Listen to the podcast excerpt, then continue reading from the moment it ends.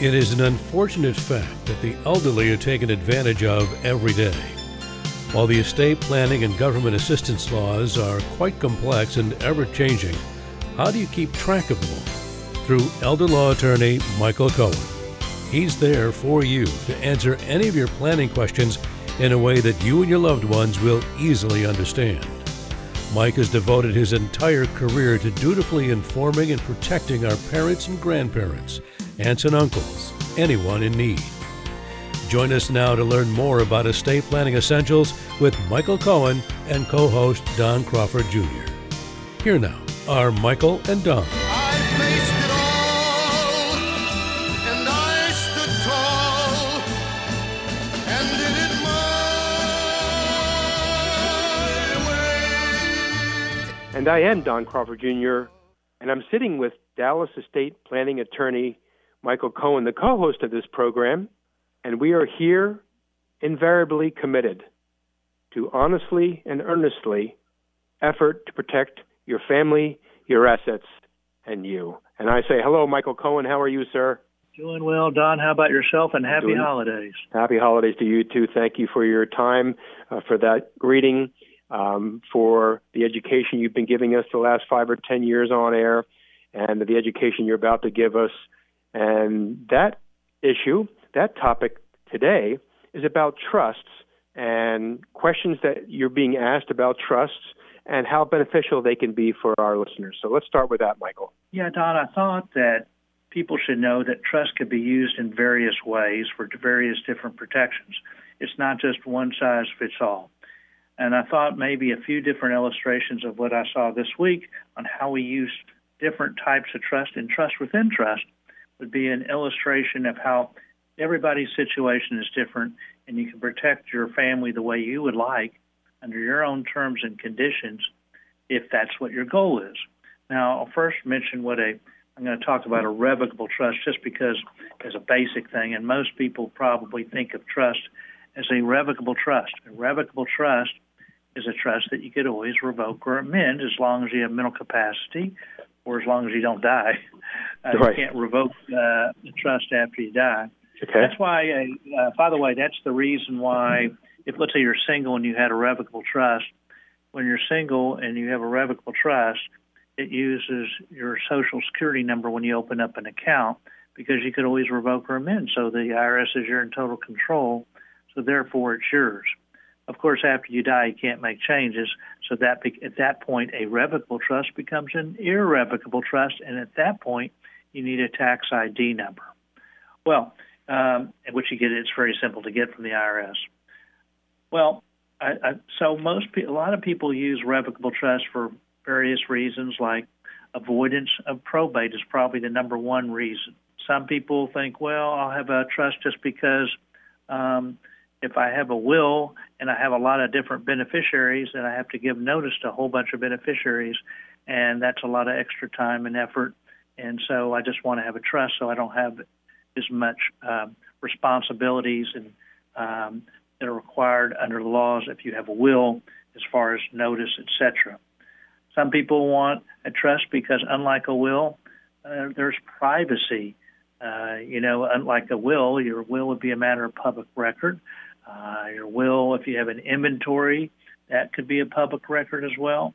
Whereas on a trust, it's private. You don't have anything that people see. You don't have to go by the state's laws. You make your own laws. Um, some people have an ongoing business, and so they want not to have the delays of probate.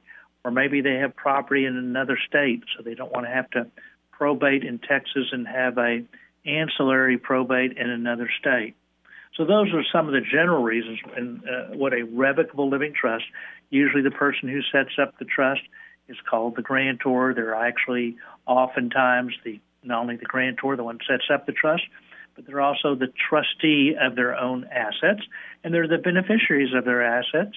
They're the sole, usually the sole beneficiary. But if you're married, of course, uh, maybe you could do things differently. But you, most times, people are just uh, benefit themselves during their lifetime, and then upon death, then it goes the way they want, similar to a will in that respect. All right, so that's the basics on what a trust generally is. But there could be trust within a trust. So, for example, um, I have a married couple. the um, one spouse has a child from a prior marriage. Um, the other spouse is concerned about remarriage and wants to make sure that their kids get the funds after they uh, both die and not going to either a new spouse or to somebody other than their kids. All right, so so actually, there's two different aspects to it. Uh, when can a trust be revoked? Now, remember, I told you, um, you know, when we were talking about a single person, that as long as you have mental capacity and you haven't died, you can always make changes. Well, similarly, here, if you have a married couple, remember, Texas is a community property state. So, unlike some states, generally, when you have a married couple in Texas, uh, you usually use one trust. So the husband and wife create the trust together. It doesn't have to be that way. In fact, um, you know, sometimes people have a separate property. They just want to have their own things separate, and maybe they have a pre or post nuptial agreement that reflects whatever their desires are. But if they don't, generally they have a joint trust. Now, you could say, by the way, in the trust that either if you had separate property that remains the same separate property that it was uh, prior to putting the asset in the trust, so that if there was a divorce, um, there would be um, not considered to be a gift and lose that separate property status. Well, anyway, um, so let's say in this case the, they were concerned about a remarriage. So after the death of the first spouse, you could divide the assets, let's say it was all community property, into two. There would be one half would go into a trust that becomes irrevocable with the deceased spouse's money and or assets, and the other trust, the other part remains the same that they could revoke or amend their part. So generally, a lot of times, if you're uh, married and let's say there was children all the same marriage, uh, there's uh, then there's less concern that there'll be a need to change or that the, the surviving spouse will take care of the kids, as they say. But when you're it's a second marriage, it's almost always a red flag that there people are concerned, you know, because probably over half the marriages in divorce in the United States. And so there's a lot of concern about remarriage um, for a lot of people. So if there was, then you would say half assets, you know, your half, you could do with it what you want, but my half, it has to go in a trust. You could be the, you, the surviving spouse, could be the beneficiary unless you remarry. Now, how can you define remarriage? It doesn't have to be actual the marriage ceremony. It could be cohabitation for one night. And so you could define the uh, what remarriage is, and different powers would be uh, would be removed upon remarriage. Under that definition, cohabitation for one night. So, in other words, if you were the trustee, the trust uh, of the one that was the trust within the trust, that is, uh, regarding the assets from the deceased spouse, maybe you're no longer that trustee, or maybe you're a co trustee. The ability to make uh, changes to whoever the beneficiaries are that you may have had this power over uh, is uh, can't be done, or the power to change who the trustees might be and who might be a new trustee or who could appoint a new trustee or if you have a trust advisor to be able to make changes, even if you lack capacity, you lose the power to change who that trust advisor or protector might be. It gets kind of complicated, but the bottom line is there's different things that you can remove.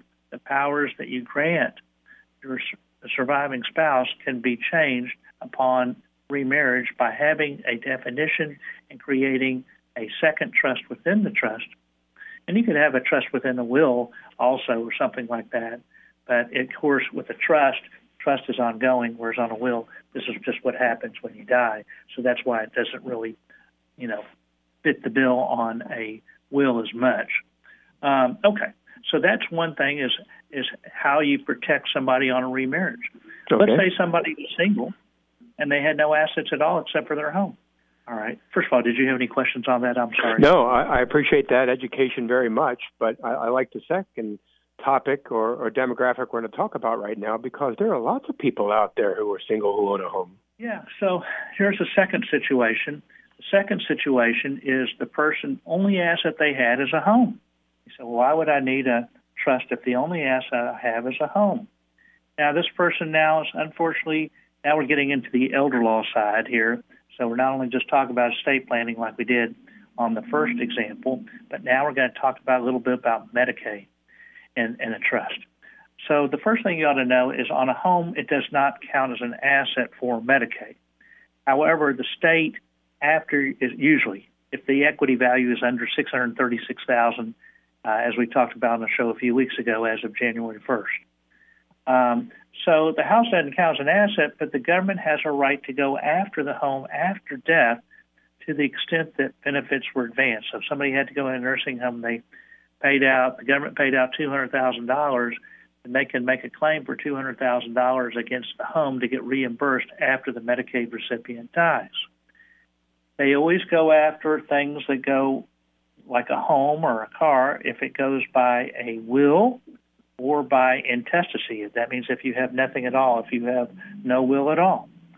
Um, so in that situation, so we have to do what's often called a ladybird deed, or sometimes people do a transfer on death deed, because that way it doesn't go by will, it goes by deed at death. And the person who signs the deed is in total control during their life, so there's no transfer penalty. Medicaid has a five year look back period, but if you're in total control of your asset, there's no trust transfer penalty. It just goes to the person on death.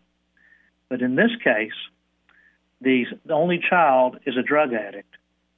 So if they're a drug addict, do you want the asset to go directly to a drug addict who might Right. sell the assets, whatever they may be, and just spend the money on drugs? And so, so instead of um, having a ladybird deed go directly to the drug addicted child, the house could go to uh, a trust. Remember, the ladybird deed avoids estate recovery. By the way, if you put a home into a trust, this is one example.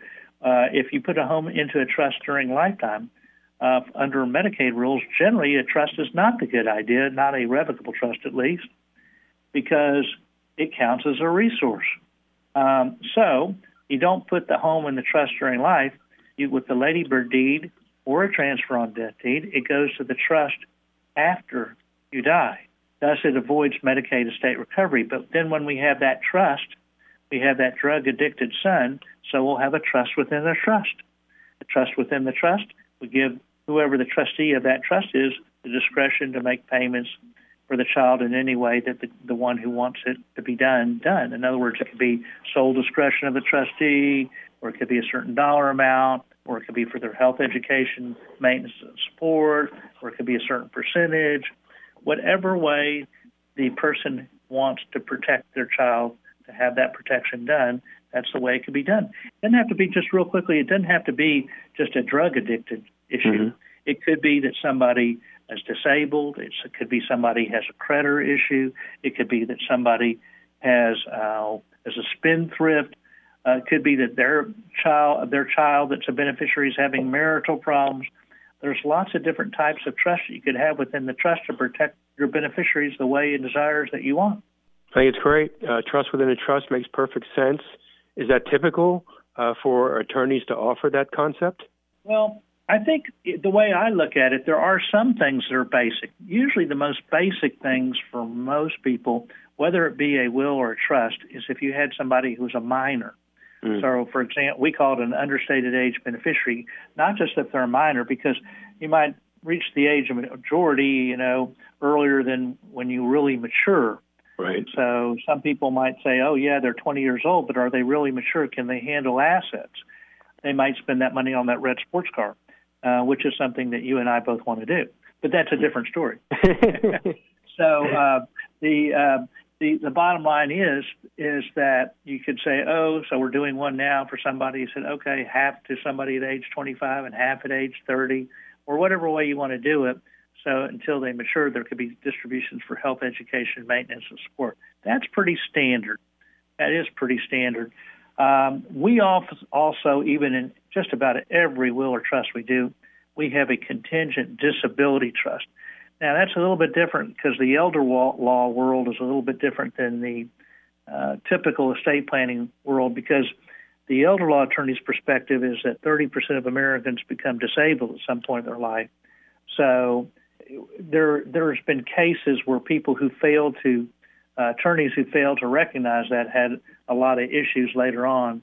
So the elder law attorney is very well um, would I would think I would hope would always have a contingent disability trust in there if some beneficiary is disabled. So so the answer is most people have underage trust.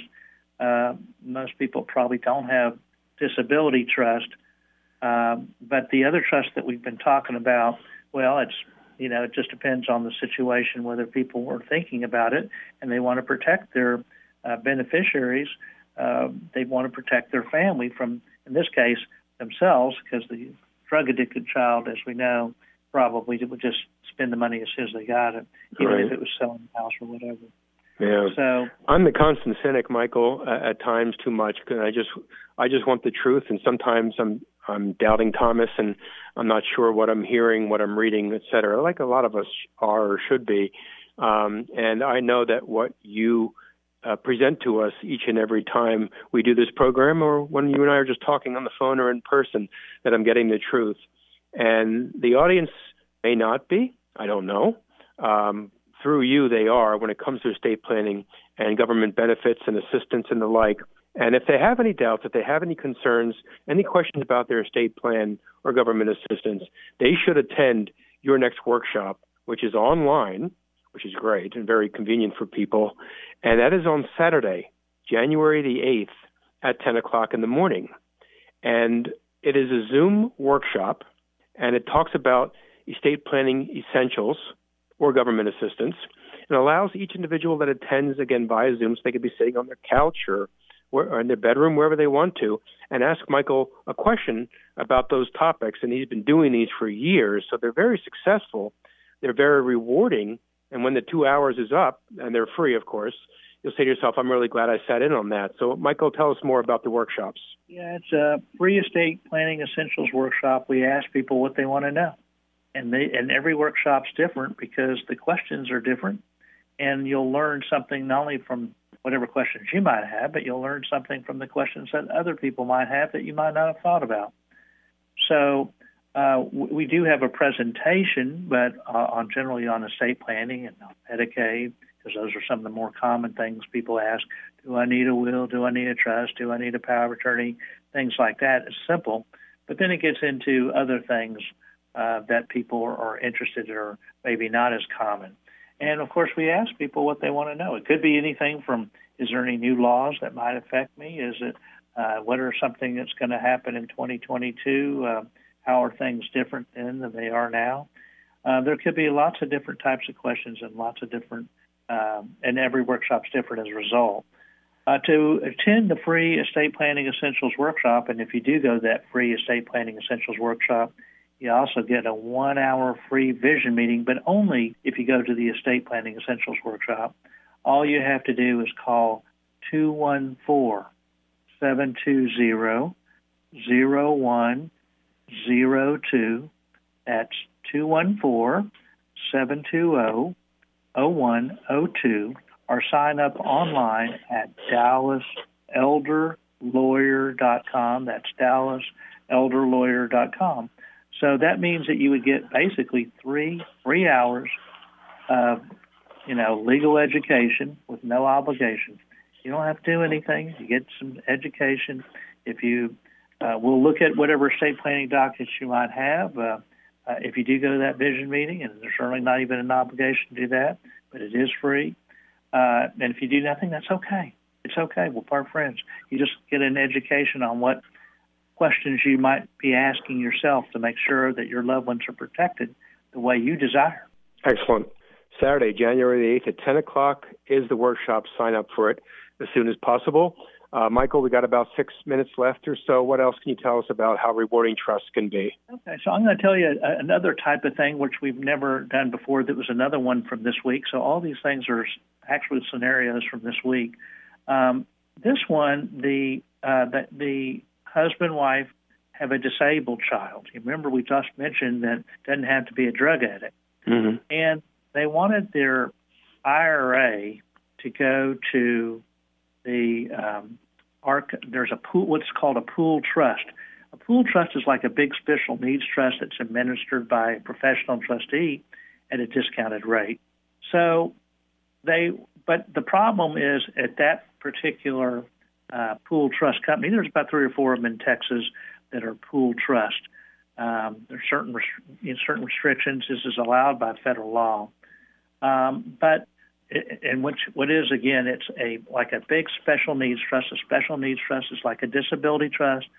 Uh, there's four different types that are used by the ARC of Texas in this case. Uh, those that are set up by the somebody other than the beneficiary, and then there's those who are the beneficiaries, the one that sets it up themselves. Anyway, um, in this case, uh, that particular pool trust uh, does not accept anything but cash.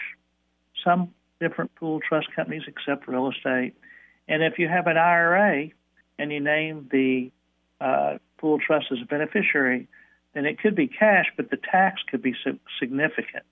So we say, how can we get the tax to be less um, and still benefit the disabled child?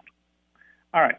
So, as you may know, special needs trust that we talked, uh, you know, when the Secure Act passed a couple of years ago, there were certain exceptions to the law.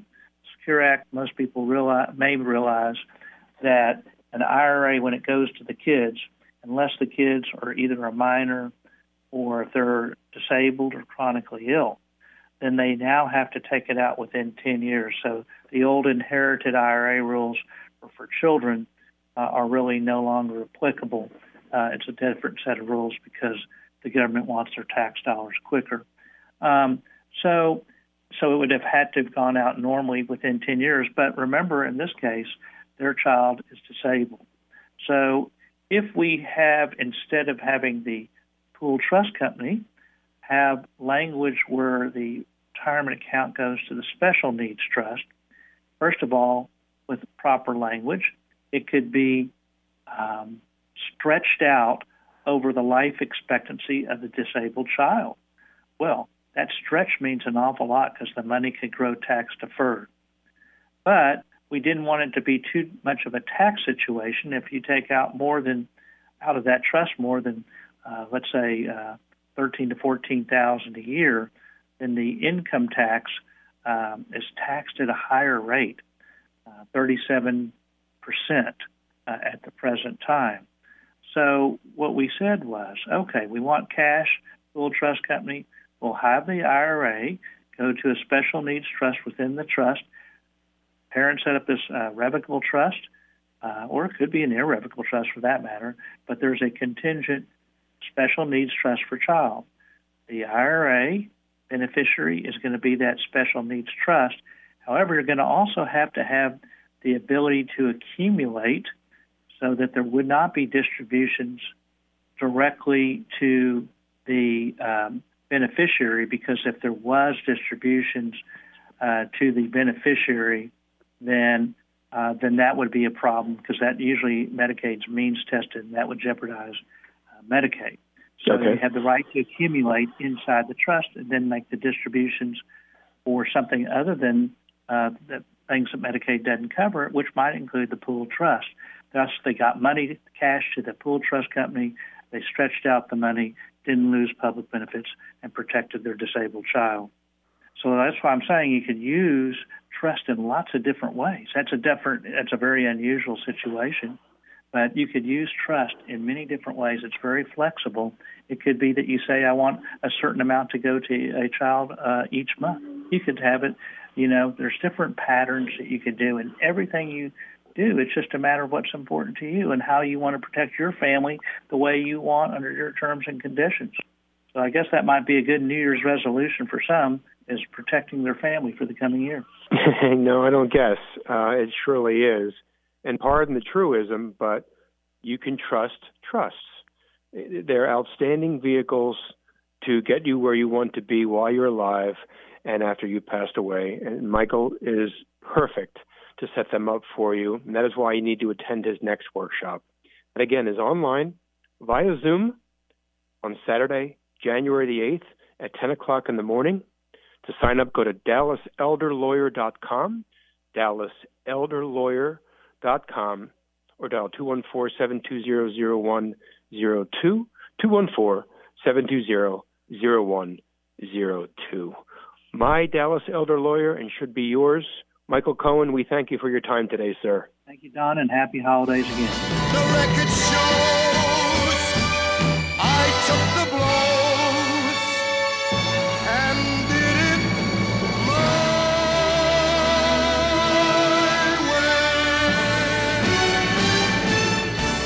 Leading estate planner practicing law for decades in Dallas, Texas, Michael Cohen is ready to educate you about the Texas and federal laws.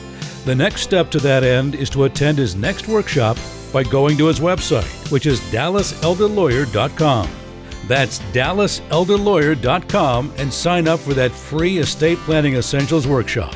Or you can also call him by dialing 214 720 0102. That's 214 720 0102. A talk show host on KAAM for eight years now, Michael Cohen is the person you want to evaluate what could currently be a rather insufficient estate plan. Make certain that is not the case and that it is created and completed your way by signing up for his next free workshop today.